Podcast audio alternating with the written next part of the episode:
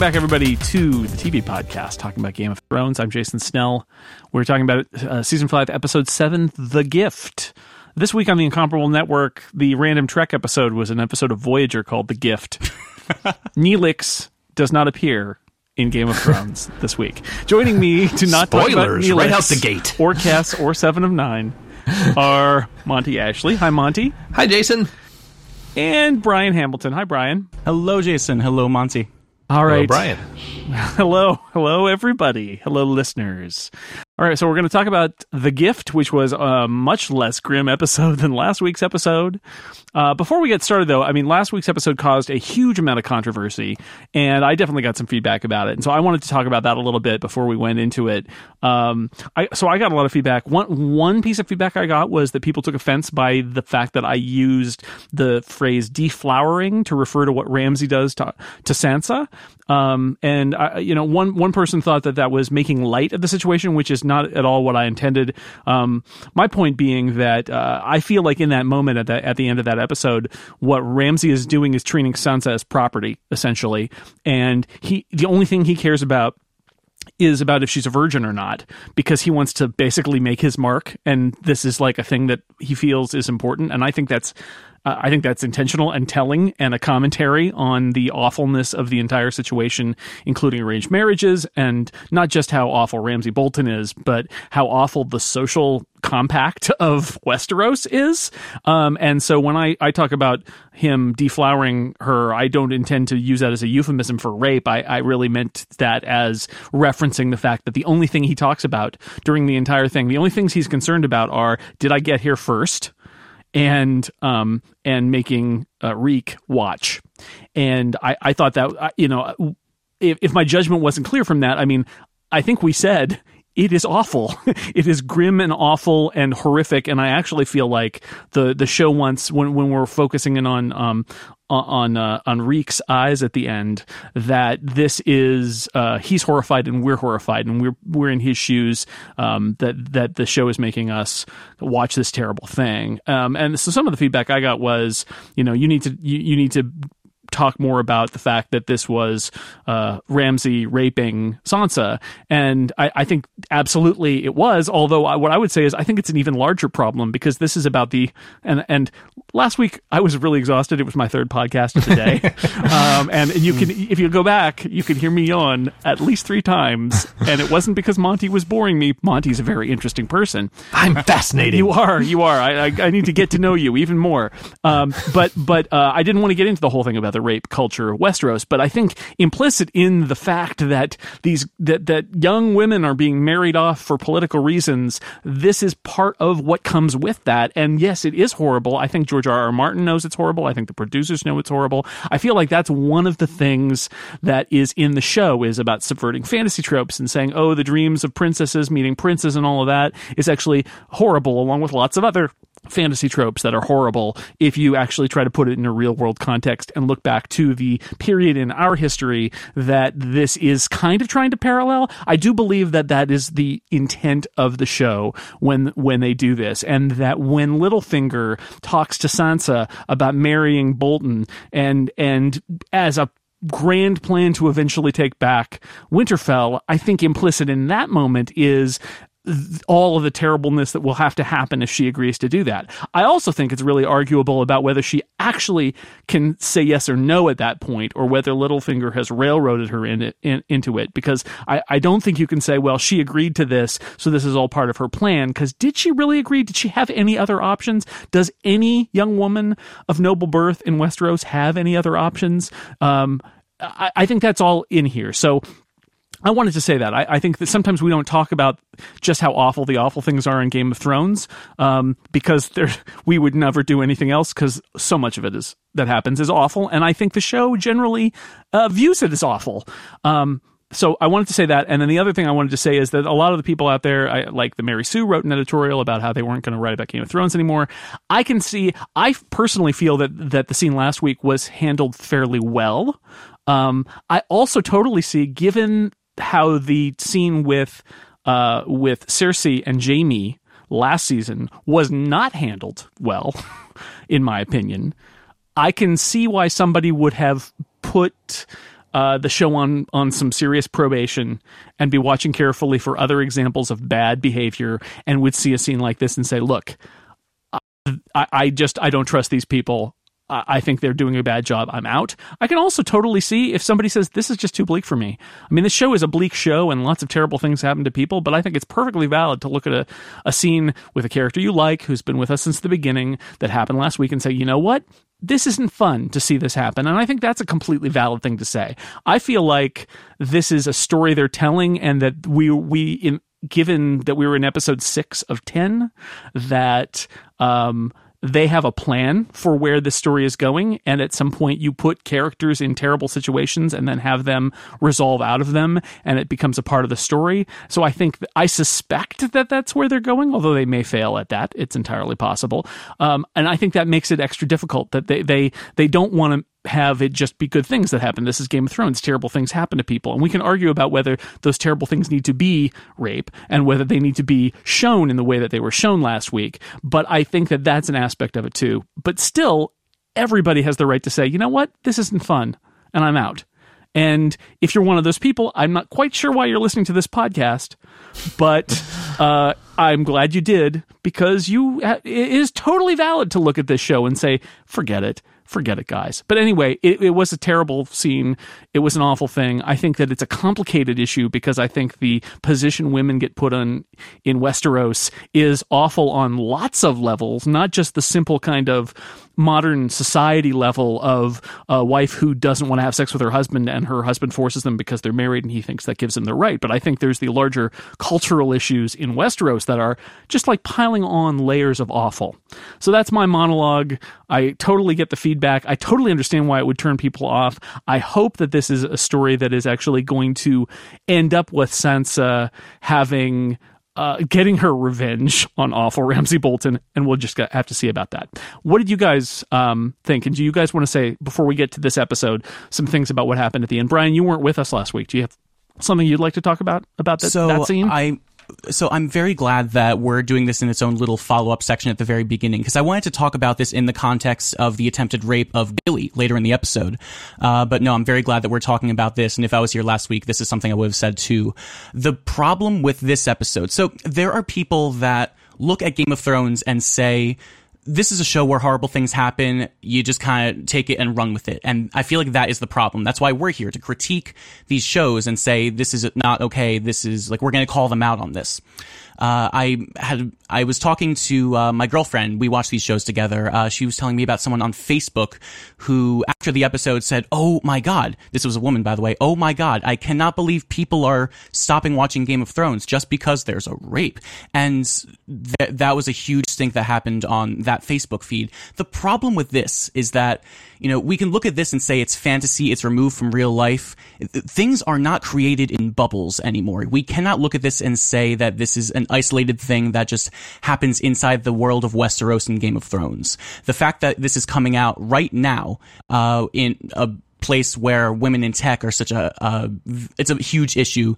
Uh, rape culture in America is a huge issue. And I feel like the producers of this show, could have done a much much better job of handling the fact that this is a um, that this is a thing that happens in the plot. The biggest thing for me is that rape is used as a plot device to move character uh, development forward for men.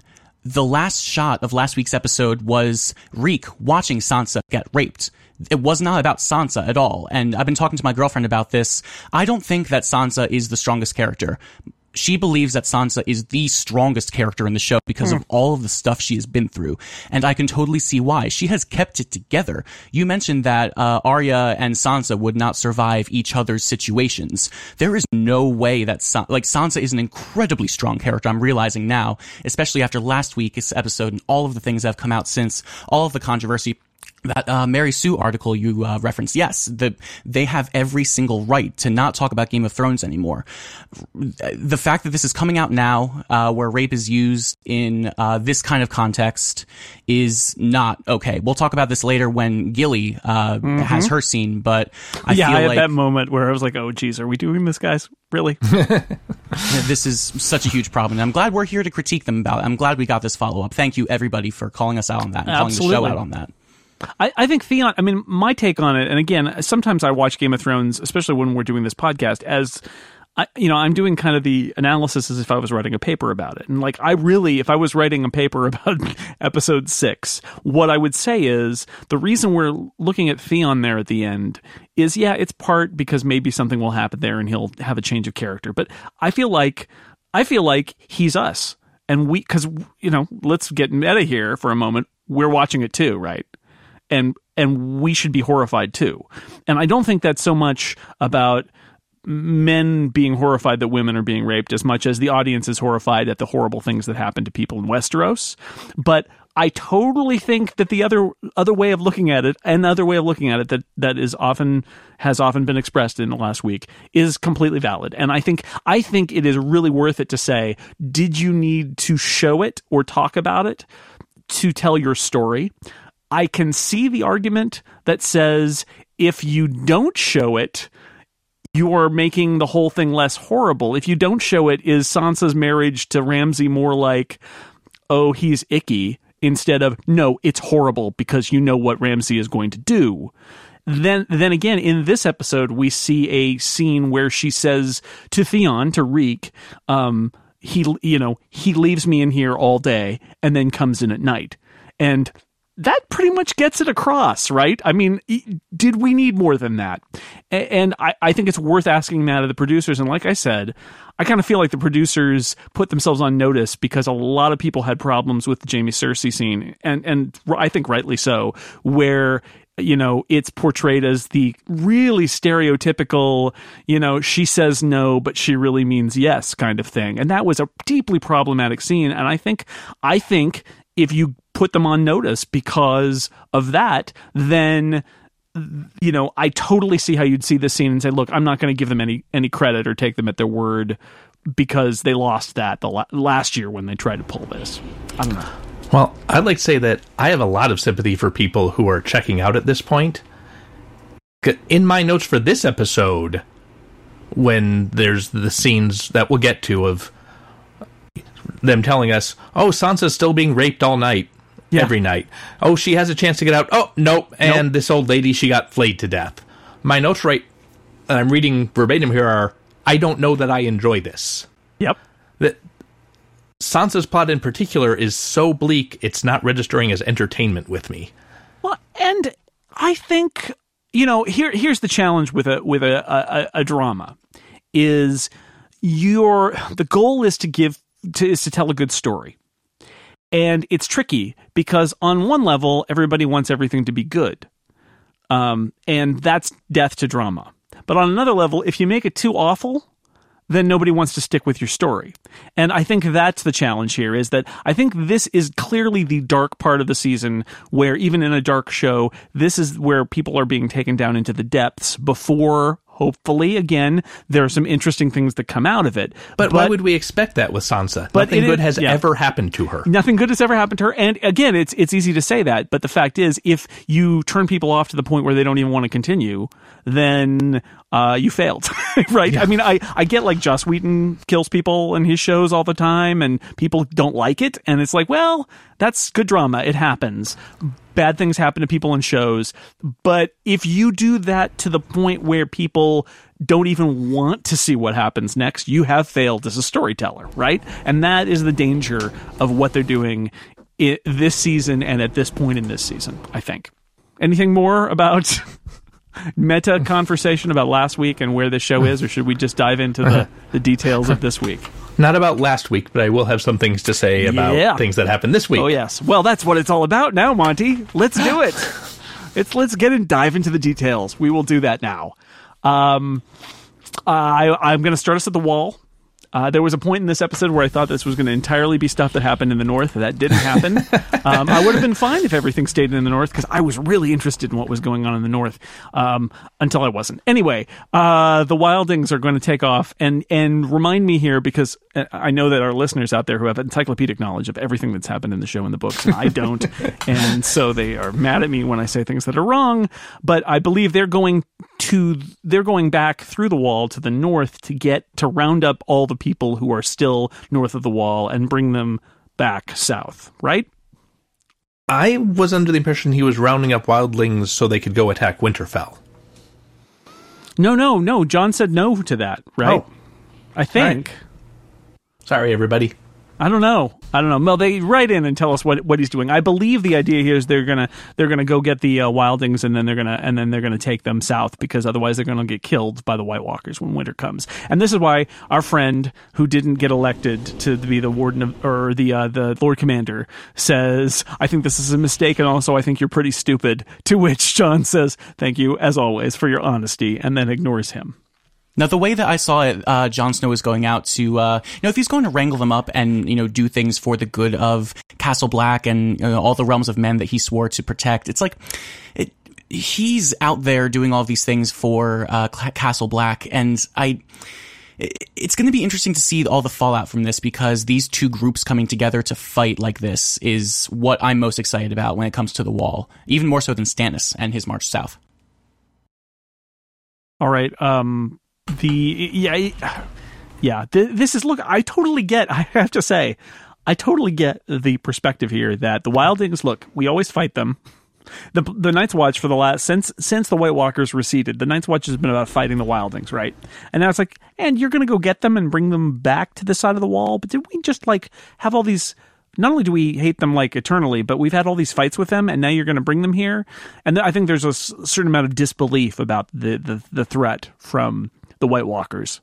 That mm-hmm. uh, is stupid, but you know, I I, I kind of understand that. I understand why there would be resistance to this. And if you're, it's not like Jon had a mandate, right? He won by one vote, so um, I, I, I, think I think it's an interesting position that he's in. Uh, that one vote, I believe, was um, was um, uh, Maester Aemon, who who uh, we then we then see uh, on a bed I hope it's not its deathbed, but I think perhaps it is. Uh, oh. He and and he makes references to egg, which is Aegon Targaryen. Um, he. The, the, George R. R. Martin wrote a, a, a, series of novellas that are set way before the Game of Thrones books about Dunk and Egg. Egg is one of those two characters, and Egg is Aegon Targaryen. Um, get him south before t- it's too late. He says about the baby, who he says reminds him of Aegon Targaryen. Um, and then he says, "Egg, I dreamed that I was old and dies. Oh my god! Seeing these characters die after all these years of having them on this show is some, never something I'll get over. Uh, the fact that we have characters still alive now amazes me a little bit. So in the book, M- Maester Aemon dies in a different location. Uh, of old age, essentially, and says, I believe his last words are, "Egg, I dreamed that I was old." But there's a whole subplot that that uh, we haven't seen, and that apparently is not going to happen. I'm not going to mention it in case the other characters in that subplot do that thing but mm-hmm. um but he doesn't he doesn't make it away from the wall in this version of the story that we're seeing on TV um and so we get the and now his watch was end has ended thing that Sam does and and then Sam is told threateningly, "You're losing all your friends, Tarly." okay, no, he didn't do the evil laugh, but it was yeah. You, he really needed that old blind guy to protect him. Yeah, yeah. and as we'll see later, he has some agency of his own to protect the people he loves yeah. and himself. Yeah, barely. well, agency he has skill, not so much. Nope. Um, he it, did kill a White Walker once, yeah. and he will uh, live on that until he dies. If only big fat jerks in the Night Watch died of being stabbed with dragon glass, then things would be easy. But no, they probably do. Well, it depends. So uh, for different reasons. So we should. So in the next scene that we see in this location, which is not here in sequential order, but I like to kind of group this stuff together because this is that kind of show. Gilly is down, uh, being harassed by doing. She's like doing the laundry, and she is harassed by two jerks from the Night's Watch. Um, and Sam appears to and is like, "Oh, my hero!" He draws his sword, and as my notes say, loses the fight rapidly. yes, because at this point, the show is really resisting giving us any moment of happiness nope. or optimism. So right. you say you get to see Sam draw his sword, protect his girl, yeah, and then just get the snot kicked out of him for several minutes. Thanks, show. Yeah, and, that was and, the most brutal punching scene I've seen since Fight Club and yeah, Jared Leto. He, he, got punched and then punched and then punched and then punched. Although, as I as I noted in my in my little notes that I write while I'm watching, his superpower is to stand up. because I thought he was down for the count, but you know what? Sam is a, is he cares about Gilly and doesn't want to see something bad happen to her, so he gets up. Um, he's probably about to topple over, but Ghost. the, the CGI direwolf came at the exact right time. Does to everyone scare remember that Ghost exists? Yeah, remember? Well, he's right here. So, oh god, this gave me like brief glimpses of maybe uh, Sam is. Oh, why am I blanking on the name of the people that can control the, Oh, the war, other the wargs. Thank right? you, thank you. I I had for a brief moment a glimmer of hope that he was a warg. It was like, oh, probably not though. I got a wolf right here. No, it was more like what? The wolf Rigby. is here? Oh. oh. and then he passes out. Yeah, that's very true. On a bleaker note, and going back to our discussion earlier, I'm really upset that they use the very, very tropey damsel in distress kind of thing. I thought this show was above that, but turns out it's not. Um, and even later, as I just rewatched this episode earlier in season one with people I'm rewatching the show with again, and Tyrion mentions or no, I'm sorry. Um, yeah, Tyrion mentions in his story that after he rescued the whore who was almost raped, they had sex.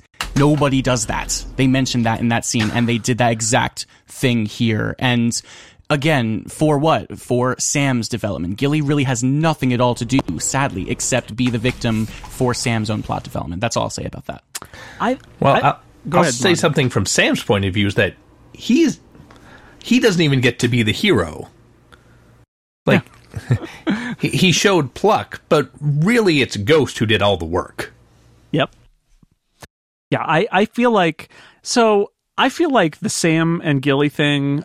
I, I kind of understand the damsel in distress, my hero, what they're trying to do here because because it's against type. I, I- feel like that's what they're going by is hey sam's a smart fat guy he can't be the hero but look he tries to be the hero i'm not you know i, I feel like that's why they're doing it is that they, they view this as a as a very as a variation that it's like more novel because it is sam I- and if he was a traditional hero type they maybe wouldn't do it um, I'm not. I'm not saying that that's a good enough reason, but I think that's what they're going for here. Is that he's the unlikely hero who turns out not to be the hero because, as Monty said, it is the CGI direwolf that who happens to be around for some reason. That is that is the hero, and then yeah, what what ends up happening is that Gilly um, you know, is taking care of Sam's wounds because he did get punched in the face many, many, many times.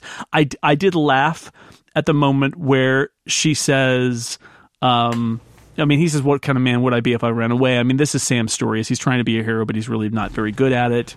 Um, and then uh, she starts to kiss him. Um, and I, I wrote I wrote down that that line from Ghostbusters. Well, it's more of a guideline than a rule that we can't be with women. Um, but I, I did really like when she says, "Am I hurting you?" Because she she touches him and he groans in obvious pain. And he's like, "No, no, I'm no. Are you sure? Yeah, he's sure. He's sure you're not hurting him." Um, but I think you're right that she was she was almost assaulted, and and and then is the thing she's going to do to be re- to react in this way is that a normal thing? Um, I also don't know. I mean, Gilly's the psyche of Gilly is very hard to understand because given the horror of her backstory, um, I'm not sure one that she has a healthy attitude toward how she treats the men who act as her protectors because her father who was I, you know, her father, who was also probably trying to have sex with her, or no, her father, who ha- is the father of her child at the same time, right? Um, I mean, it's Noted just top ten of the uh, worst characters in the uh, in the show Yeah, based on cra- your guys. Uh, Craster. Craster is yeah. So that's just it's so messed up that it's very hard to read what her character would even be and how she would react and whether we should feel good that her response is that she wants to kiss and have sex with Sam or whether that's kind of sick and messed up because her whole history of this is with Craster. Um, I don't know. It, you know, from the and this is back to what we were saying from Sam's perspective. It's like, oh, we're rooting for Sam, and he tried to do the right thing, and the girl really likes him. And I do think that Gilly has legitimate affection for him because he's the first man who has ever tried to treat her nicely at all, ever. But at the same time, it's kind of weird. Kind of weird is putting it lightly, Yeah. but yes, it is a way to. It, yeah, I mean, when you start thinking about Craster, it all kind of unravels into, oh, I really don't even want to think about what Gilly's really thinking here because her background is so messed up. Yeah, I'm not actually sure she likes Sam. They don't have anything in common, and she thinks he's really condescending whenever she tries to get into his world. Does she view him as a Craster replacement? Because that's gross. it could be a form of Stockholm syndrome. I mean, he's nice and all, but she is she is coming out of this completely ridiculous uh, life that she's led up to the moment where she gets swept away here and taken back to the castle. I don't know. It, it, it is it it's a romantic, a big Hollywood romantic moment, but all of the backstory makes you think. Ooh, that's a technical. There are term. m- many, many problems with yeah. technical term. Um, no. Yeah, yeah. I mean, Sam. Sam is a nice person who t- is trying to do the right thing, and for him to get the girl, isn't that nice? But from the from Gilly's perspective, I don't even know what to think. Because, Agreed. yeah. Um. All right, so that's uh that's at the wall. Maybe we should move on to Winterfell. Nothing terrible could happen there. That's the Not worst place in the world. Uh, so Sansa is uh, really unhappy. She's locked in her room all the time. She tells Theon that uh, that Ramsay just comes to uh, comes at night to do terrible things to her, and otherwise she stays in the room. You you have to help me, Theon. She gives him a pep talk that I think is actually really effective. I really liked uh, Sansa in this scene where she is taking control, and she's like, "You got to help me. You killed my." You killed, you know, members of my family. You betrayed us. Uh, you got to do this for me. And he and he's like, all right, okay. And we see him going and climbing up some stairs and we think he's go- he's going to the tower to light uh to a candle to signal to Brienne that she's in trouble, and instead he goes to Ramsay. Uh, and Brienne's we get one shot of Brienne standing outside of Winterfell, looking and seeing nothing. Hope dashed. Dashed, dark stuff. Although again, I like that Sansa. This I, I liked this scene for Sansa because she is she is I would I would actually say playing the game harder than she's ever played it before. And she's desperate because what's happening to her is awful. But she's also like working on Theon, right? She's like, You owe me, you need to do this, we have a plan, you need to take care of this, and he totally lets her down. But I like that she's she's working hard here to make something happen to get out of this. I think that I think that's a really nice scene for her. Yeah, I felt this was a scene that we've just seen a lot, a lot before, where Sansa thinks she can do something. Oh wait, no, she doesn't have any agency in her story. Well, Theon, will Theon buck up? Nope, Theon's reek. yeah. Like that alone, we've seen at least a half dozen times. This was my basis. Uh, like this was why I thought that Sansa was the weakest character in the show because she had no agency. But this does prove a she has a little bit of agency, and b that she's still able to put up with all of this stuff and do something about it. She has not reached Reek levels of resignment. Well, she can't do anything about it though. She can try, but it doesn't make any difference. That's and true. that's what I, feel find. de- that's what I find depressing about it is, regardless of what Sansa does, if she just resigns herself to accepting everything, like she did with Joffrey, or if she fights, like she's doing now, she still gets dumped on constantly, and I find it pretty depressing. No, agreed. I do too. It's something that I'm. God, I, I I wish they gave her more, and I feel like George R. R. Martin, in a sick twist of fate, is going to give her the best ending just because she's done, she's dealt with all of the worst crap this show has to throw at any character. I agree with all that. I, I just, uh, you know, I like the scene because she's not, I don't feel like she's being a puppet. I don't feel like she's, I mean, it doesn't work, right? But I feel like she's doing, it, you know, honestly, actually, it's, I feel the same way about this as I do about the, the scene with Margaery later, which is, um, which is even when they're essentially helpless, they are still not going to take any crap and they're going to try to do, you know, whatever they can. And I, I like with Sansa, I feel like she's really active here.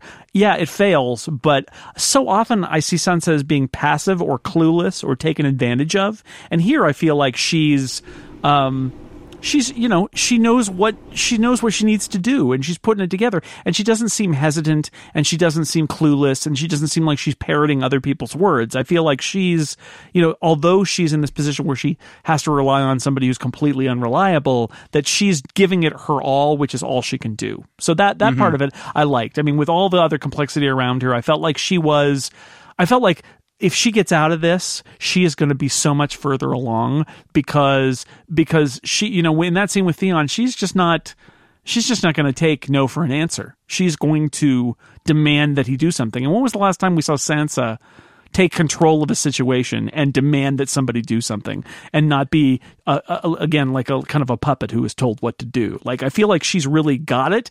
Unfortunately, the tragedy is that there's nothing, you know, if Theon doesn't come through and he doesn't Hmm. what what can what can be the result? I don't know. See, I, I just have no faith that anything good is ever going to happen to her. some- well, this is true. Based on the track record, I think I think that's that. I, I totally hear what you're saying. I I guess she got my hopes up again, is what I'm saying. So That's very we'll true. see. And this is something that I wanted to bring up in uh, the first episode where Sansa comes to Winterfell. I don't think I said it, but it's relevant again here. Everyone says that, oh, Lord, Lady, potential king, whomever, there are people in Westeros singing songs of you and cheering your name and actually wanting you to be the rightful true king. This is the first time we actually see people say, Lady Sansa, you have friends in the North. The North remembers. Here, uh, light the candle and put it up in this tower, and we will help you. We will actually do something to help you. And that is the first time we've ever actually seen anybody actually do that. We don't see any Targaryen supporters in like the small areas of Westeros, even though everyone says to Daenerys, "Oh, people are singing songs of your name. They want you to return to Westeros." All over the course We of saw the that prostitute. Mm, we did, it's but just PR, just really good PR. There's a whisper. uh, campaign. constant contact. Yep. Gives They- constant contact There's a mailing list. There's some ravens that get sent out regularly with uh, Targaryen updates. That happens. Yeah. Uh, Ramsay comes and finally lets Sansa out of the uh, tower, but we uh, we know that there's going to be some terrible ulterior motive because uh, we saw that Theon go and visit Ramsay.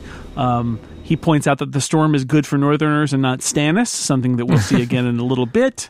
Is She- Ramsay a northerner now?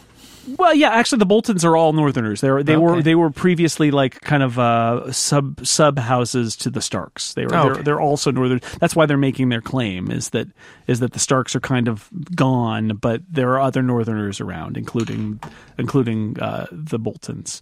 Um, I can't imagine anybody I, again, I love Sansa kind of not them. caring at this point because she feels like you know I don't I don't know she like she has nothing more to lose. She's like, but you're a bastard. what happens if your uh, mother-in-law get, has has a boy? And he's like, oh no no no, I was I was uh, I was elevated. I'm going to be fine. But she's like found a point of weakness in him, which I I really like because that's clearly a question about whether uh, whether his dad will really keep him around uh, if he has a uh, he has a sort of legitimate born son. But he says, "Oh, bastards can ri- rise high like your half brother Jon Snow," spreading the news that Jon Snow is in charge of the Night's Watch, wherever he got that information, perhaps from a, a raven from the newsletter. The Targaryen newsletter also mentions other promotions that happen. Um, and then and then of course the, his actual purpose is to show that the nice old lady who said the north remembers has been flayed and and like beheaded or something and is hanging up there and uh and then he threateningly says you should hold on to your candles because the nights are just so long now take her back to her cell and that's all we get from sansa and ramsay in this I mean, and then she's going to go get raped every night again. i guess so Like, until th- until this the is- situation improves somehow This is my lowest spot in Yeah. the episode. Like I say, when you said in the introduction, you can understand why people might find this show too bleak. yeah I'm on that Mm-hmm. borderline myself. Yeah. Yeah, I feel like I feel like well, yeah. Things I can't I don't know what's going to happen next because although I've read the books, they don't do things that are in the books now. Right? I, I I- so I have I have hope that this is going somewhere because if this isn't going somewhere, boy, why are we even doing this? Right? I mean, and I I th- this is okay. So you guys tell me this. I had the same theory about uh, Daenerys. I was thinking today about Daenerys and thinking we have spent so much time with Daenerys, Daenerys in the East, right? What? Let's just say, and again, I'm just making this up. This doesn't come from anything. But let's just say in the next episode, an assassin succeeds and kills Daenerys. We go, ha ha, she won't be in charge of anything. Why did we spend all this time with her, right? There's almost like a compact with the with the audience that the only reason you have somebody over there and you w- take all this time is that they're going to be important. Otherwise, why have you wasted our time? Right? And this is sort of on a smaller scale how I feel about the story with Sansa and Ramsay is this has got to go somewhere. There's got to be a reason we're going through this. There's got to be a reason they're putting the audience through this. And if the reason they're putting the audience through this is so they can point at us and laugh and go, ha ha, you thought something good would happen there? No, everything is terrible forever. Then, yeah, I mean, so I, I guess I've got a little bit of faith that maybe this is going to turn around and that's what that glimmer is what keeps me with it. But I, I, I totally see your point that why should we even believe that at this point, given the history of these characters? Ah. what I'm saying is Nelson Muntz is going to point and laugh at us at the end of this season. Yep. That's what I'm saying. Uh, it, it, it is dark. This is this is the like I said. I'd like to look back at the end of the season and say, well, this is the point where they, you know, they they made it dark before the great resolution that made us all feel much better about where the story was going later. in, in, a few episodes we, of of the podcast, we can look back on this moment and laugh and laugh at how optimistic I was. That'll be fun. we'll play a clip. we'll all chuckle. Uh, um, sorry, old lady. The North remembers. Um, still in the North, on the way to Winterfell, Stannis. Is told by the Onion Knight that we are running out of horses, we're running out of supplies, winter is coming. It's not just the words of the Starks, it's really happening. Um, and they, Stannis' response is like, well, look, we can't go back or we'll be there forever. So, and then we lose. So we're going to go forward and we'll win or we'll lose, but what can I do? We got to go, which I think is a good point. It's like you're kind of committed now. And they bring up the thing that I understand the least about all of Game of Thrones in the line, Who can say how many years this winter will last? Yes. I don't know. I still do not have any idea how people in this world have a concept of years if it's not tied to the seasons. And how do their crops work? And uh, I have a lot of questions. Mm. Well, in the books, um, and I think it's it's it's referenced in the show. But in the books, it's clearer that uh, that uh, because of some strange magical thing that happened with the doom of Valyria, the seasons are of varying lengths, and that there was in the past a. Uh, a, a long time where there was like a long winter and a long darkness, a long night, and that's the last time the White Walkers came, and that that when we see the show, it's it's the end of a very long summer where everything's been really great, and the fear is that after the long summer comes the long winter.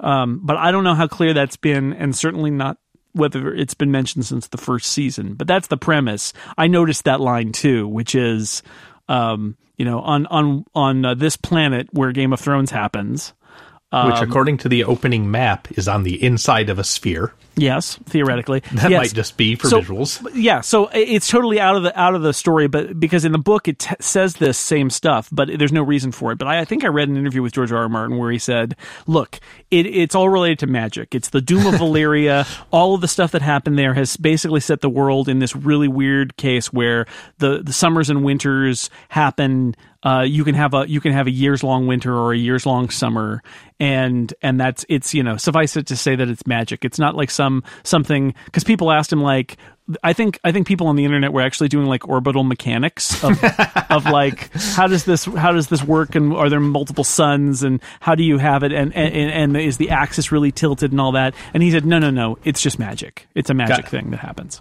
Got it. Wizard did it. Yeah, it's wizards. It's the Doom of Valyria. That's if there's a question about anything that happens in Game of Thrones, the Doom of Valyria is probably the reason.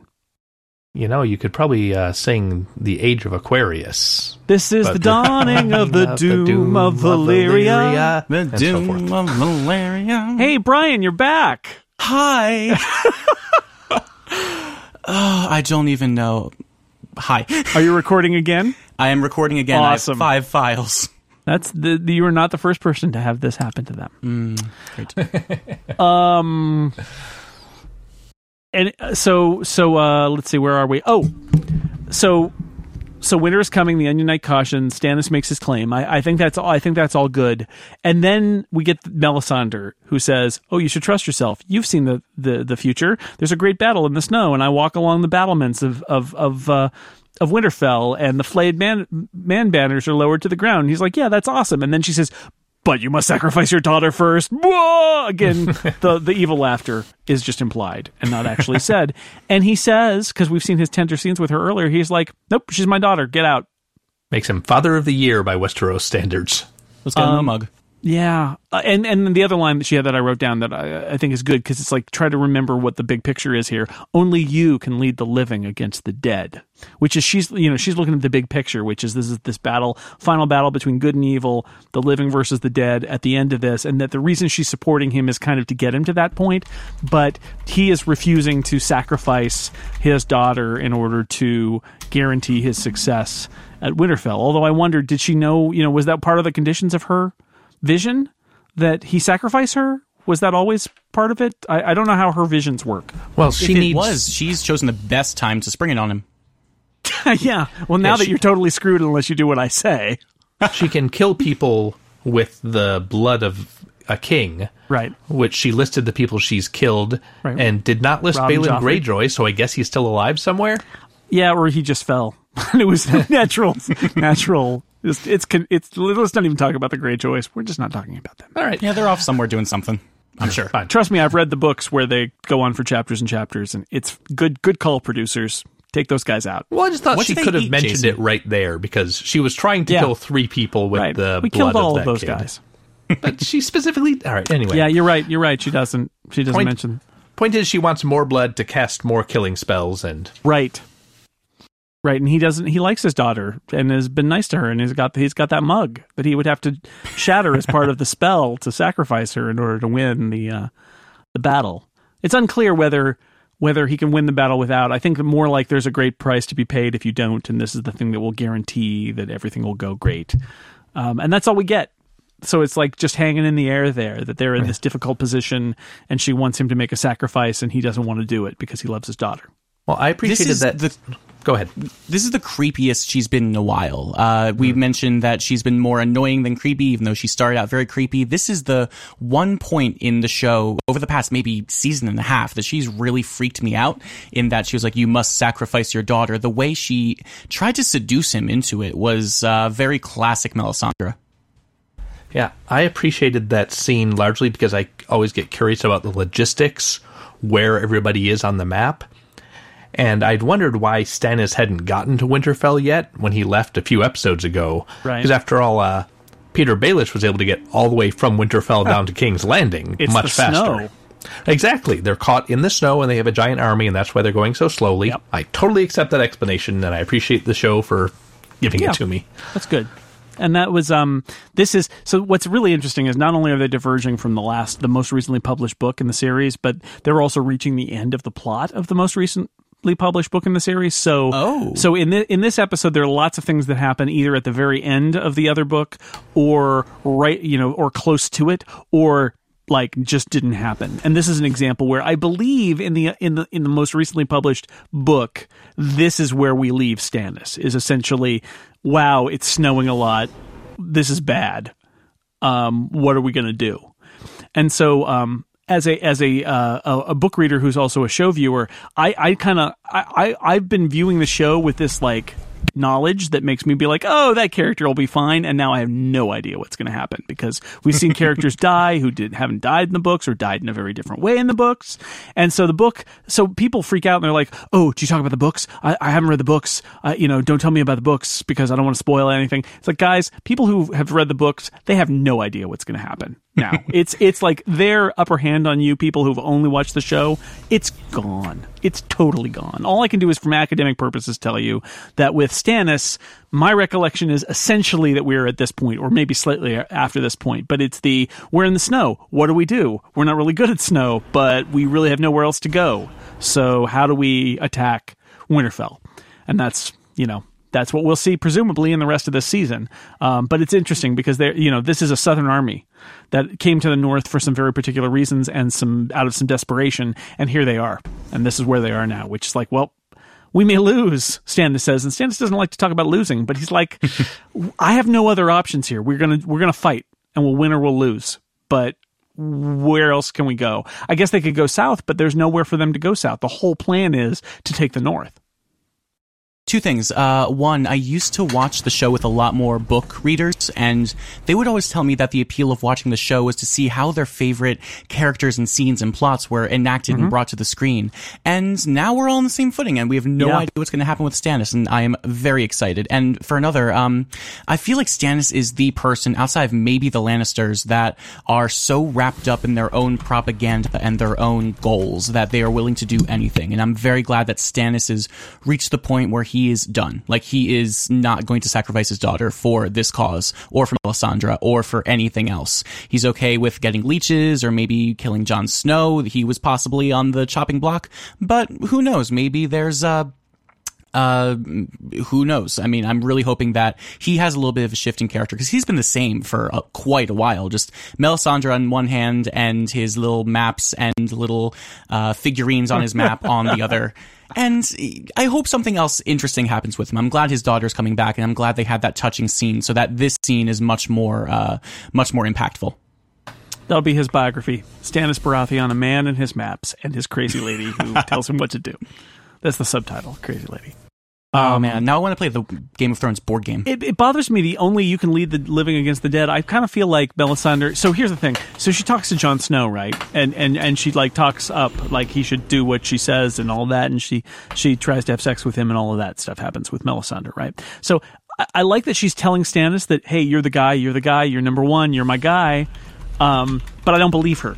I think that's really interesting because if he's truly the only one who can lead the living against the dead, then I guess we all need to get on Team Stannis here, right? But again, Daenerys about- Targaryen, Jon Snow, there are other interesting characters out there who we might also think might be able to lead the living against the dead. Perhaps Melisandre is not entirely accurate when, when she says that. She's just telling him what he wants to hear. Well, he can lead the living against the dead, but Daenerys can bring dragons against the dead. and statistically, I like dragons more. Yeah, I think the Mm-hmm. dragons could do a really good job against the uh, the, the since we know that dragon uh, stone or whatever it is kills them, dragon glass. That perhaps the fire of dragons would just like melt them. And that Dragons are living too. They are technically living. in that Venn diagram. are yeah, You don't know that for sure. Oh, great debates. Good dragons. Li- that'll be our new podcast, Dragon Living or Not. hosted by Scott McNulty, DM. That's yeah, and Monty, and they just argue all the Yes. time. Um, No introduction either. Just Nope. there's a like a second and a half of music, and then it cuts right to shouting. Yep, that's it. People love those kinds of podcasts. I'm telling you. So to the east we go. Oh, exciting! Sure. yes. Imagine that part of the opening credits where we pan to the east on the map. Across the we narrow fly sea. by, uh, fly by that uh, glowing yellow sun thingy that is illuminating all that globe. yeah. That's why the, the, the, the um, seasons are so weird, is that there's just like a glowing sun thingy with a little gyroscope around it. yeah. No one brings that up when they talk No. about uh, the seasons. It's the true science fictional aspect of Game of Thrones that's not discussed. Yeah, you know that time that uh, Jorah said, "In a few centuries, will we learn how to make cities like these again?" He means giant clockwork cities that rise up out of the ground. Yes. The sun may rise in the east and set in the west. Yet, Daenerys Targaryen, you will get your Khal Drogo back. Jorah and Tyrion continue their wacky adventures uh, at the slave market, where Jorah's PR has never been better. He killed Khal Drogo, a slight Yes. overselling of what happened. he sold for 20 bars of gold pressed latinum or some similar made up currency, at which point Tyrion says, Hey, I'm a great fighter too. I could punch this guy who's got my chain. and the guy and the guy who bought uh, bought Jorah says, "All right, I'll take him for you know these pennies that I have here." And and the uh, the slavers are like, "Hey, I didn't think we'd get anything for him. You can take him." Tyrion immediately says, "Hey, freedom is good," and the slave masters go, "I'm punching you in the face. Shut up." Yeah, I really enjoyed how little the slaver cared about what happened to his assistant. Yeah, yeah. Everybody just stood around going, "Well, if you're going to let If it improves my pr- the price I get, yeah, if you're going to get beat up by a dwarf who is in chains." You're not cut out for this job anyway, kid. It reminded me a lot of Puny God from the first Avengers movie. ah, Tyrion as No, Hulk. Well, the way that you know in the last episode, because I, watched these two back to back, and this little subplot kind of blended together for me. But the way that Tyrion uh, sold himself as you know I am magical, and how will you know that if uh, if I am not there to have my genitals cut off or whatever that weird bit of culture was? uh, and here he's able to sell himself as a half decent fighter and someone that can hold his own. He caught the eye of the same person that uh, brought Jorah away, which was fantastic because if they had been split up, Tyrion would have been screwed. In a way, it's just like the scene where Uncle Owen buys R two D two and C three PO. Oh my god. well, it is always Star Wars. Look, see how the tall one gets purchased, and he says, "No, you need to bring the short one too." and the short one's always being sarcastic. Wow. And Tyrion always talks in bleeps. Yeah, that's a yeah, thing. exactly. you just you just blew my mind. Well, not really.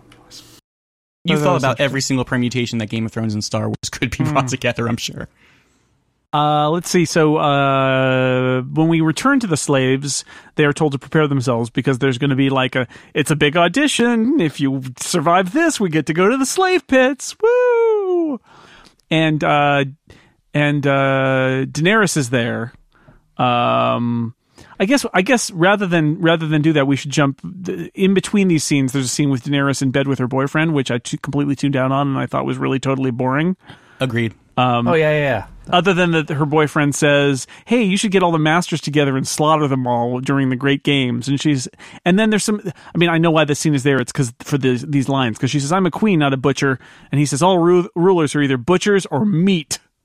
and I and I had that wondering, like, is is what we're seeing here the the education of ruthless ruler Daenerys? Is this like all part of the manual on how to become a leader is you you learn all these things about being butchers or meat? Is that well, she, she already 101 she already killed all the people who own slaves. Like she's okay with slaughtering people she doesn't approve of. But that that's was, her whole arc right? Where she's training to be a queen? Yeah guess, it seems so. yeah. that scene was odd to me because here's a peek behind the curtain I watched the last half of the episode first and the first half second because of TiVo problems. Yes. Oh. Which, first of all, meant that until I started the second watching, I had no idea the wall was even in it. because it does not appear in the second half of the episode. Right. Yep. But also, I had seen everything. I saw the fight first, and then I saw how Jorah and Tyrion were getting to the fight. And then that bed scene really, to me, felt like just connecting the dots. Like someone mm-hmm. had said, "Well, Daenerys has to watch the fight somehow, right?" And then they had to write in a quick scene to justify it. Guest editor Sally Menke. the oh.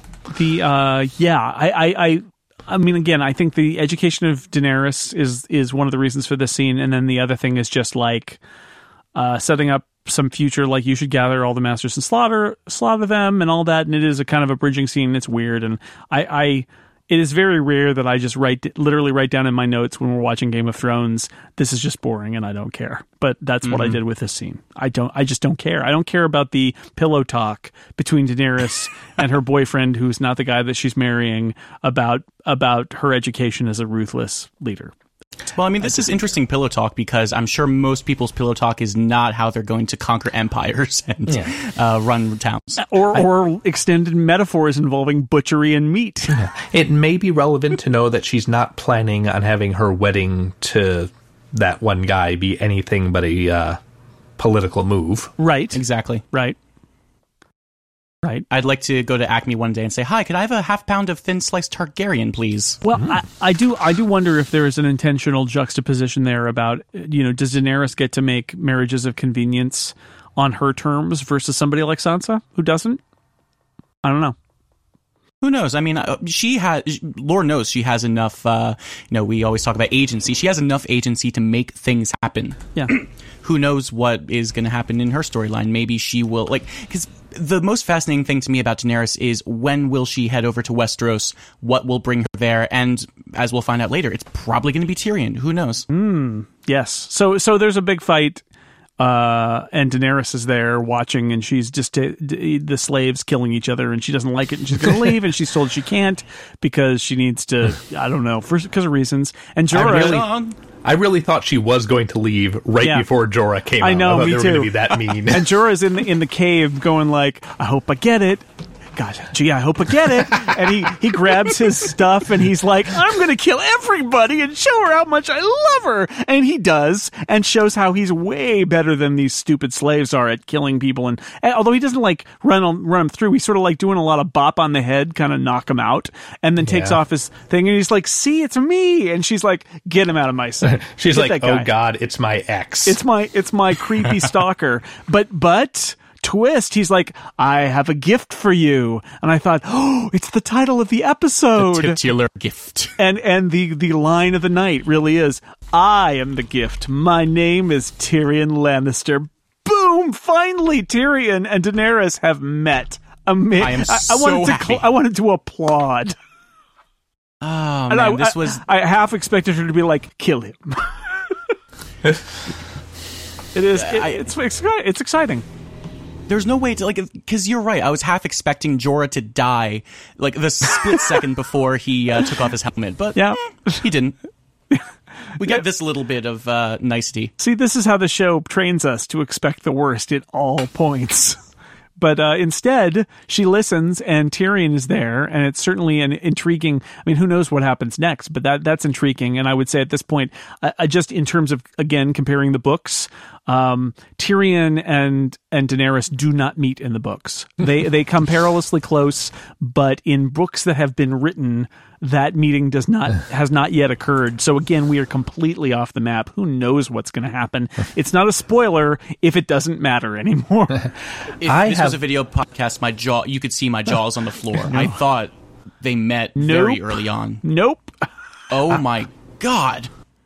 I have a question, and it is this: Are these the pit fights that everybody was so angry about?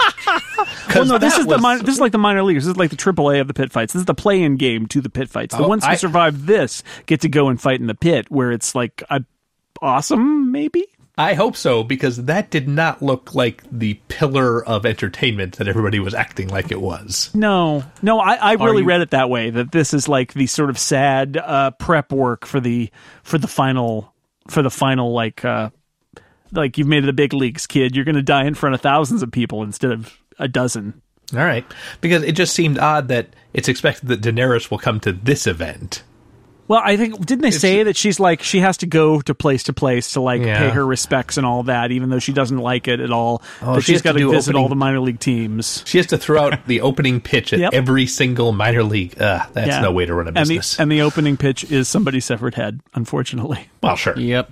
You know it's Yeah, it's weird because the way that, you know, she's there because tradition, and we were all singing Fiddler on the Roof here, of course. And the way that you know, she wants to leave and she can't because tradition. And you could see her visibly struggling, and that was something that, you know, mm, something she has to deal with on her own, which is so annoying. But the way that she's just kind of there watching, it, it felt very ham fisted, like a very ham fisted way to get Tyrion and Jorah into her sights.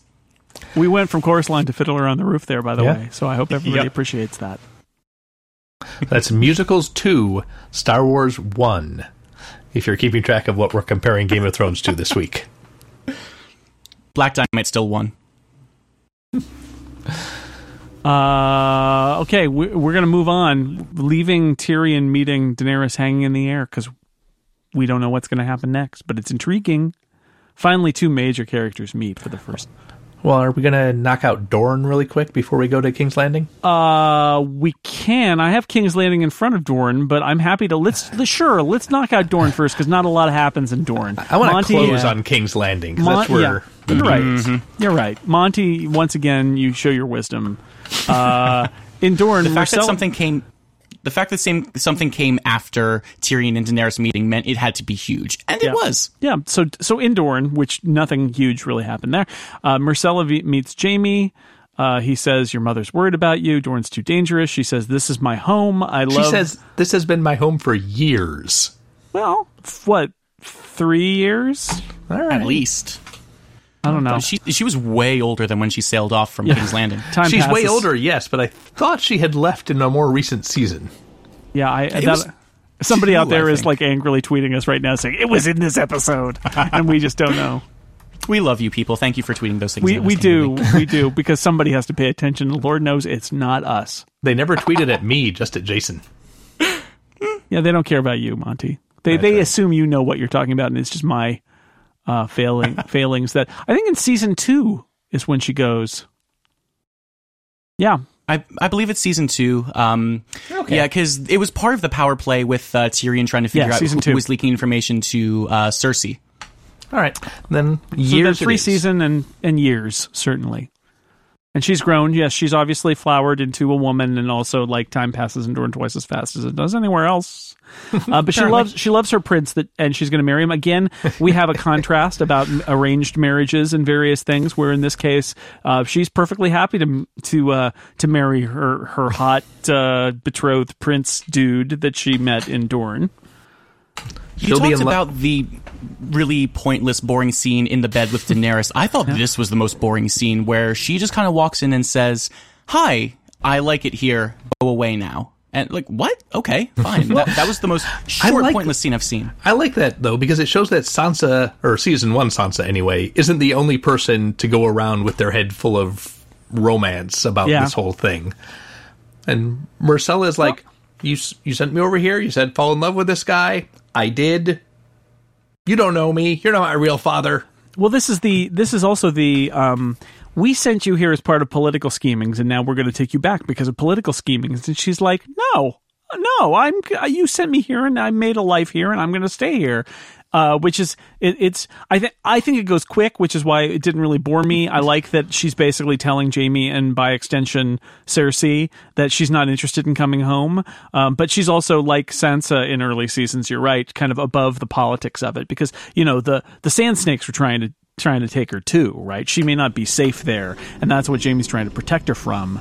Um, whereas the prince is, you know, he's he's going to take care of her because he says we're not going to do terrible things to to you know young women under my under my watch. So that these are the different different uh, uh, groups at play in Dorne right now. But I liked it that it was quick, and she's like telling off her savior, her uncle, and actually her father, and saying, "Beat it! I'm happy here. Go away."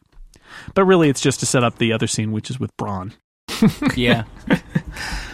The Bronn sings a song. It ends with the line, "I've tasted the Dornishman's wife." All the sand snakes applaud. They're amused Well- by Bronn. I think uh, the one in front applauded, and the other two were kind of glaring at her. They do a lot Were of they? rolling their eyes in this scene. Well, the sand snakes, they that is, I I feel like that's their thing is to be kind of grumpy and all that. I, I I thought they all liked his singing. all right. I don't know. Maybe not. Maybe it wasn't a standing ovation. They were standing anyway. It was, you know, he his voice wasn't as bad as they thought. And it then we the get best song they were listening to at that moment. Yeah, sure. The the yeah, the entertainment in cells is not particularly great. So this scene was really weird. Can It I say that? It was Yes. really weird.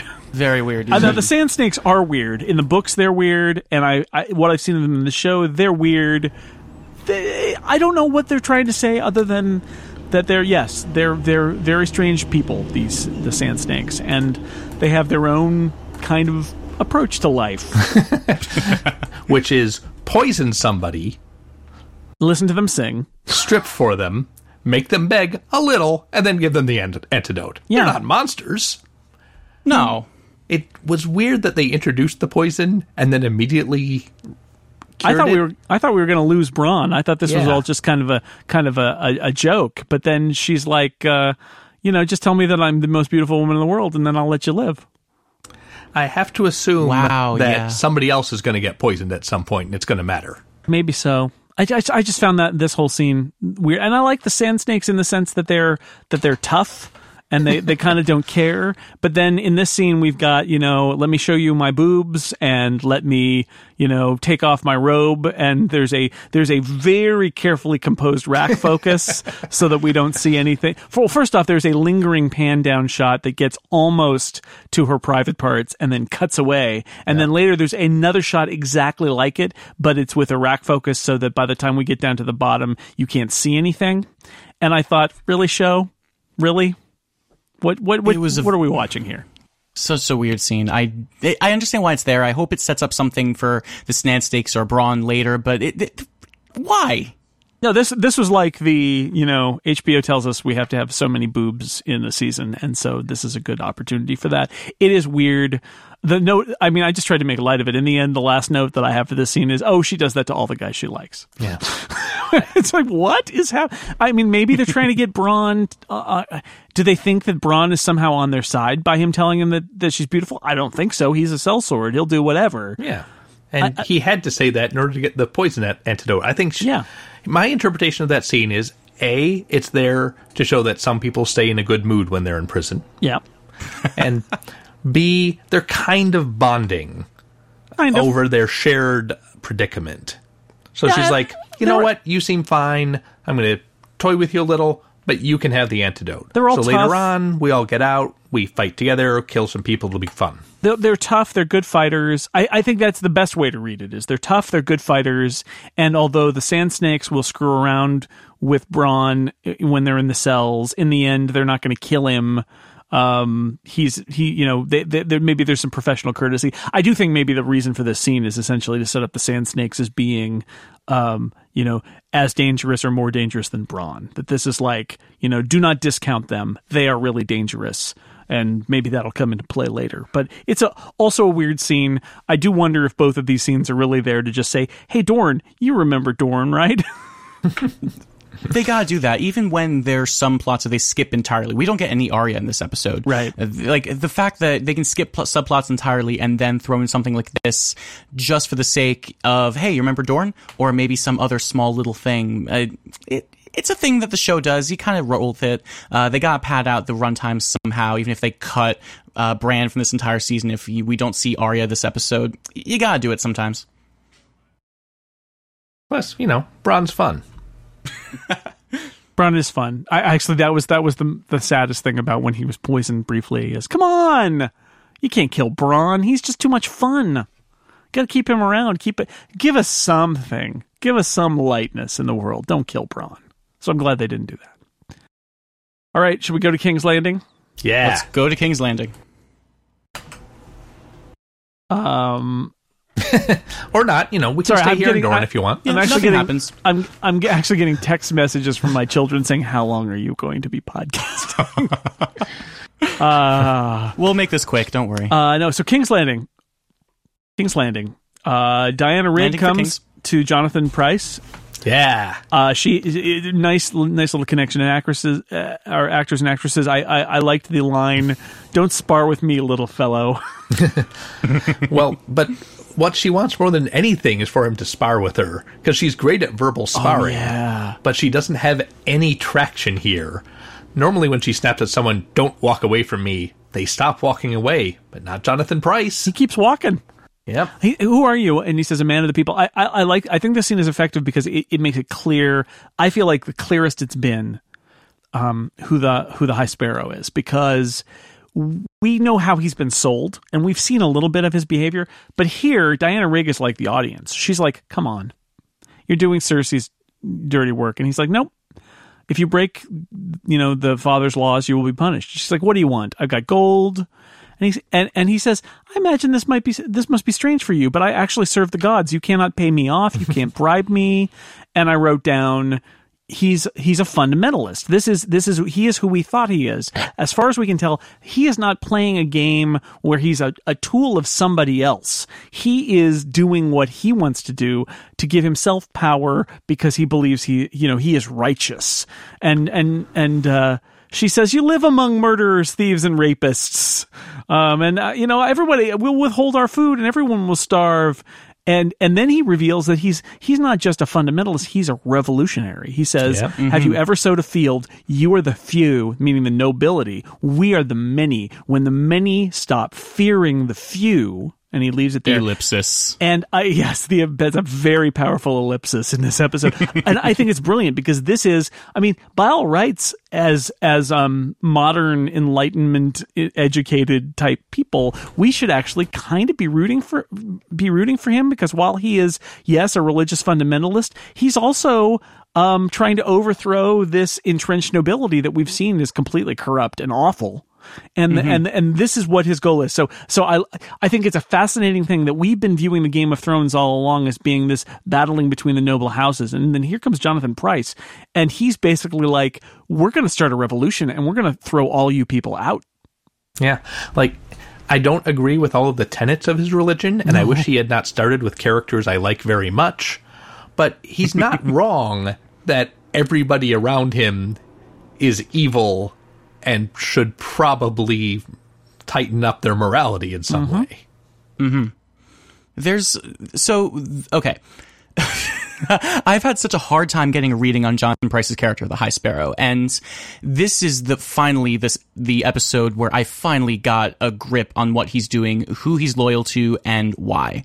And this is the first step in that. I first of all, I loved how the scene opened with a very theatrical, like um, level kind of based blocking that shows a lot of things. Why aren't you uh, kneeling before nobility, or no? Why aren't you standing at nobility? Why aren't you kneeling before the gods? I love that little thing. And then the scene ends. You're right with a revolution, and as we'll see later, his uh, his loyalties are very well defined, and he will stop at nothing to do what he wants, regardless of other political moves he's made before with Cersei.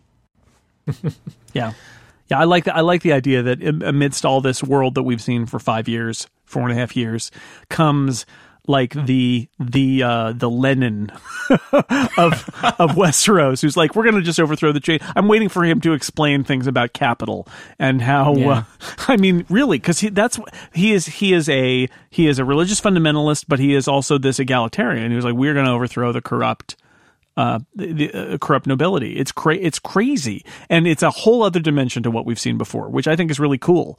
That he's not playing the same game as them. He's saying we're not going to even play that game, which is fascinating. Yeah. I think they're too early for Lenin. I think they might need Adam Smith. They haven't even reached All right. capitalism yet. They're Yeah. still in feudalism. That's true. At some point, Ringo and George and everyone else will come along too. Oh, wait, wrong. Sorry. Um, so Tommen is mad. He's very very cross. Because his queen is in prison, and I love her. I love her, mommy. I love her. And Cersei gives him a dumb pep talk. Well, you know, some stuff you can't control, whatever. Um, and uh, and and he says, "Well, I, if I- want, I kill every last sparrow." And I thought to myself, you know, yeah, you probably should because there is a revolution going on in your city right now, and you are not doing anything to stop it.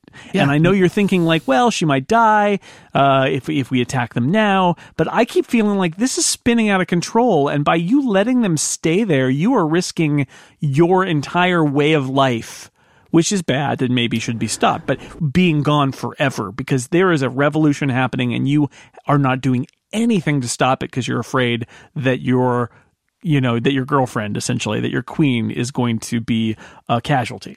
Yeah, Joffrey would not put up with this. Joffrey would be having some heads on pikes today.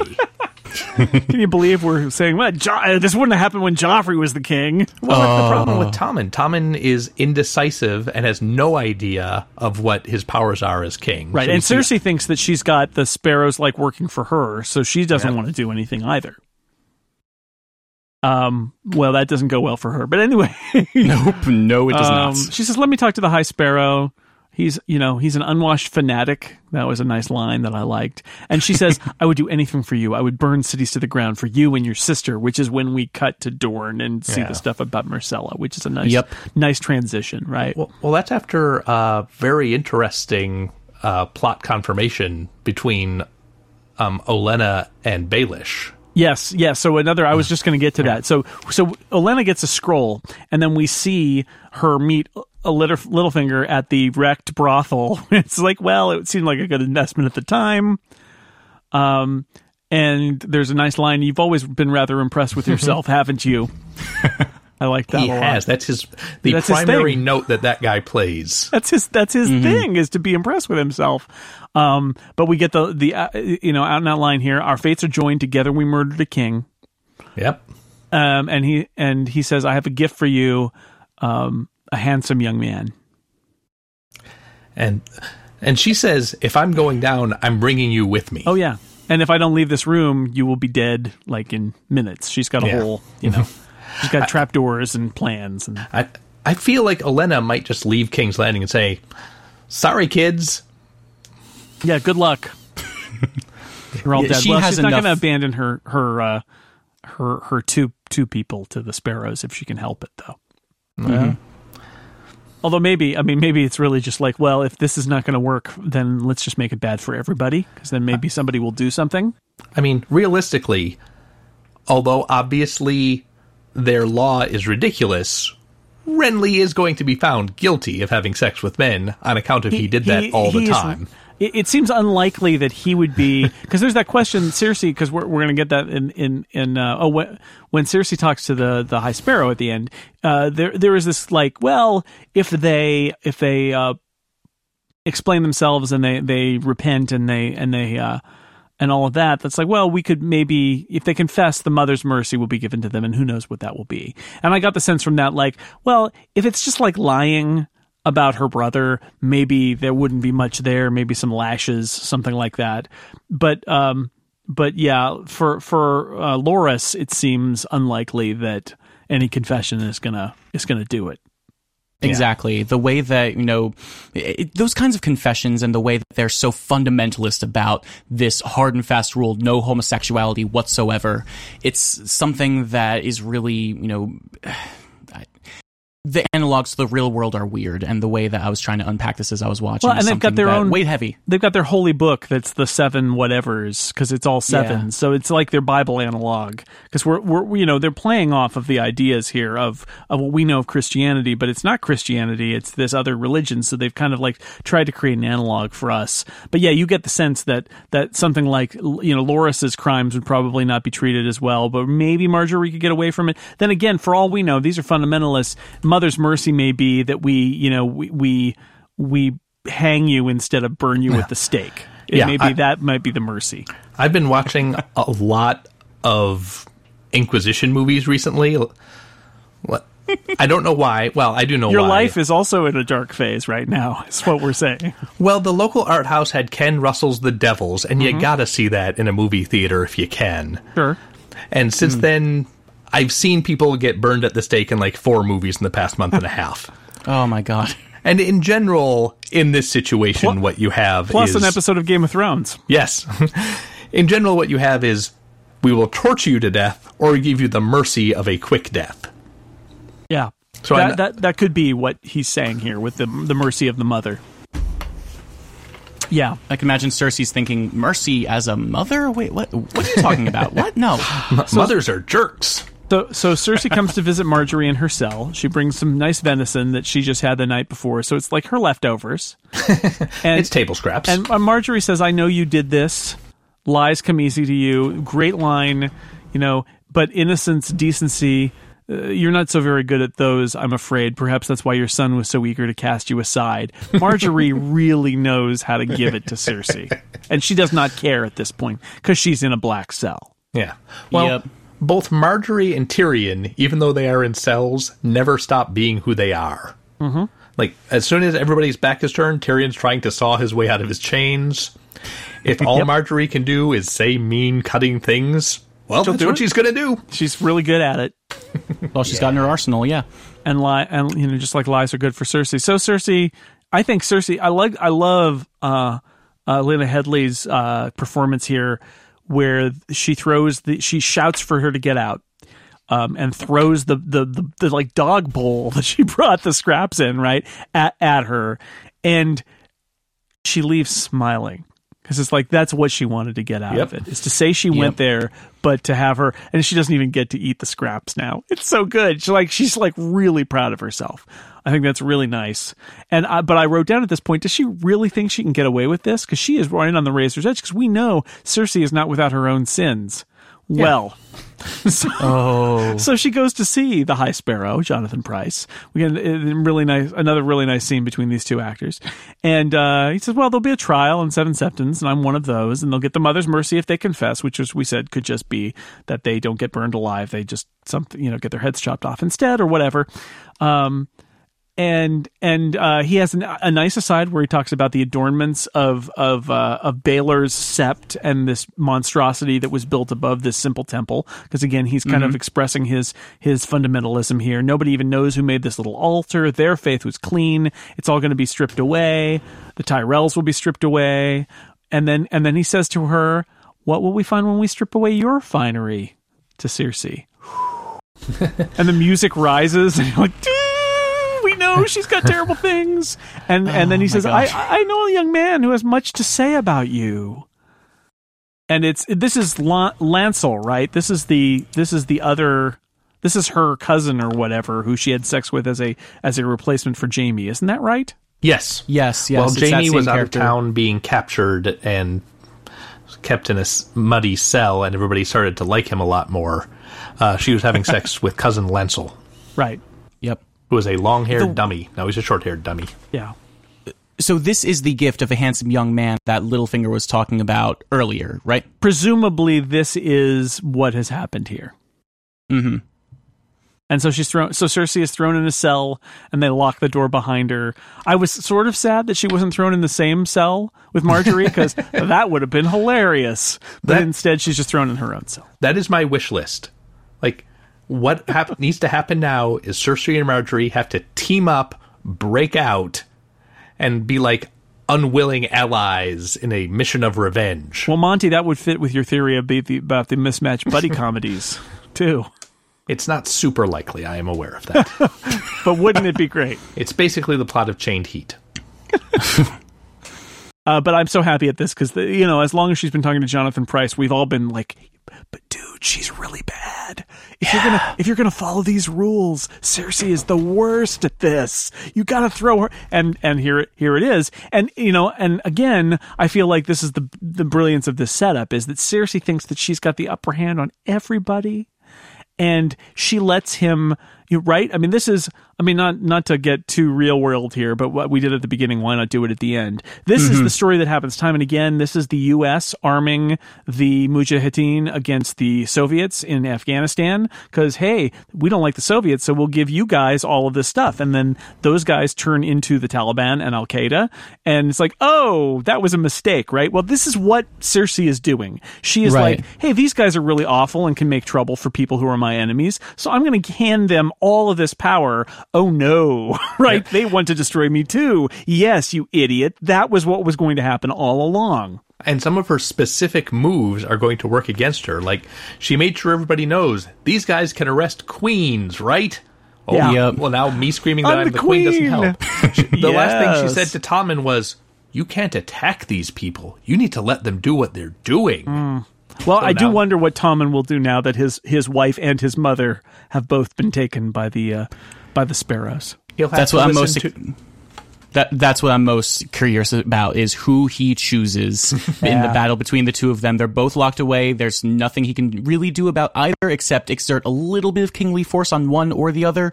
Who knows? I'm praying that he chooses uh, Margaery. Well, what will the High Sparrow do? What what what will he? Does he deal with King Tommen and find a way to extract even more power, or does he stay true to his principles and refuse to deal with him at all and force a confrontation that way?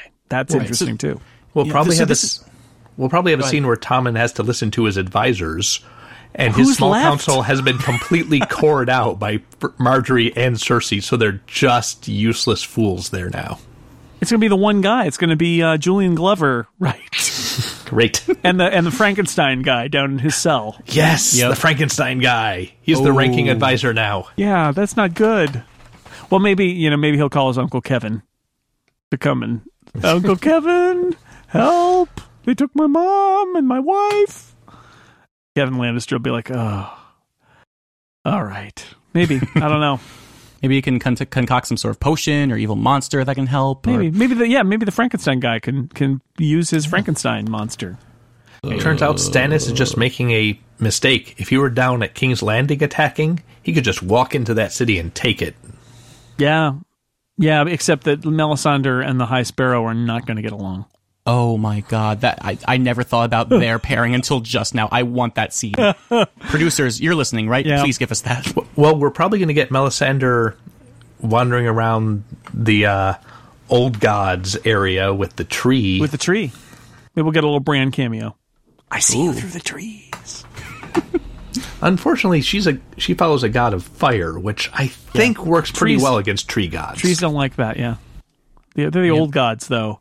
There's the Lord of Light, the old gods, and then the seven. It's interesting. The theology here. This is okay. So this is our longest episode ever, but just at, at the risk of making it even longer. Um, the theology is so important in Game of Thrones, and I feel like in a lot of genre fiction, um, a lot of people who like this stuff are not particularly enamored by theology. They're, you know, they are more, they're very modern scientific type people who are like, ah, religion, whatever. Um, and I, I, not everybody, but I think that there is a, a more predominant among fans of genre fiction, and uh, I worry sometimes that. Uh, as with something like Battlestar Galactica, a show that has been steeped in theology from the beginning, um, and it's easy to ignore it as it goes and be like, yeah, whatever. There are people with various gods, but I'm not going to be concerned about it. And then it comes to the end, and all of those gods and all those different religions become vitally important to the plot, and pe- and the people who've been trying to ignore it very hard for a long time finally realize they can't ignore it anymore and get very angry. Because that's what happened i feel with battlestar galactica is is um, you know you could ignore the cylon gods and all or the cylon god and the human gods for a long time but when the final episode is all about that you're like oh no. What do i do? And i feel like that is a risk with game of thrones because we do have competing theologies here. We do have these three different major religions and there's this question of are you know if they have true magical powers or something is there a right one and a wrong one or is there a clash between them or are they all the same in different aspects and i think i think we ignore that at our peril i don't know the answer but i i, I think you can't watch game of thrones without wondering about what the difference is between the seven and the red god and the old gods Yeah. I think it's more central to the plot of Game of Thrones than it was to Battlestar Galactica. In yeah, that, we on argue that, Battlestar Galactica, I didn't recall anyone talking about angels until the last episode. Well, yeah, but there was a whole lot of talk about the about the Cylon gods and stuff like that. I mean, like I I was waiting for that for the whole the whole run of it, but spoilers for Battlestar Galactica. Have the religious seen it. stuff. The religious stuff is important. if you haven't watched it and you start watching it, pay attention to the religious the fact that there are different religions. It's more than window dressing. Yeah. Anyway. It's off of Netflix now. Um, but I'm it's kind a sad. bigger deal uh, in Game of Thrones, and I, I think I, I just wanted to point it out and hang, hang a lantern on it a little bit in the highest window of the Broken Tower. That you should pay attention to the to the religions because I don't know where that's going, but it seems awfully important. The fact we have competing religions who all claim to be the one that's going to save us from the dead creatures that are coming. And so uh, far, my money's on the Red God because Melisandre has actually done things. yeah, that god gets results. Well, the thing is, they have magic in this universe. They have these competing religions, and they rarely clash. Uh, I think that you know, there's the big elephants in the room, which are the dragons in the east and the White Walkers in the north. Those are the two really big things, and those are like the most magical things we've seen so far. Religion, everyone's got their competing religions, and I like the separation between magic and religion because that's a lot of people equate the two in the real world, and that's not except at for all the except for. Melisandre, who has who it professes her her religion. And the red god we've seen magic from, right? The red god Mm-hmm. we've seen Melisandre and his sh- her shadows that kill stuff, and we also saw the um the uh, reincarnation or whatever of what is it, Beric Dondarrion? It's the the guy the guys in the Riverlands a couple seasons ago with the guy with the flaming sword and all that who comes back to life, right? Yeah. right. So we've seen we've seen more evidence of that than we've seen from the other. The, well, the old gods have the trees and stuff, and we now have the like children of the forest where Bran went last season, and the idea that people are like sort of seeing through the trees and stuff. So we've seen a little bit of that too. Um, the seven we've I think seen nothing that that is Yeah. like an effect of the seven. So maybe you know maybe the seven is a charade, or maybe it's yet to come. I don't know. I just think I think it's easy to write that stuff off, but I think it's totally an important part of what the story is. And uh, you know, if you don't want to think about the religions here, you you should give it a little give it a little thought because I th- I do think it's going to be important for what it's worth. All right. Anything else before we go? This marathon episode. Um, really quick, the Yeah. title of the episode was "The Gift." the gift. That could refer to Tyrion. It could refer to Lancel, if that's who Little was Mm-hmm. Littlefinger was talking about. Also, that's German for poison. Oh. Huh? And I'll give you another one too. the as said in the books, but also in the previous episode or two episodes ago, uh, the mission that Jon is on is to take the wildings from the north and bring them to an area south of the wall known as the Gift. Ooh, Oh, good I point. did not So pick up there's on that. so many gifts. So that's probably It's like where Christmas. Stannis' scene was set, is in the gift, right? Because he's going from the wall to Winterfell. It could be. It could be. All of this is going on. Uh, did we just blow your minds?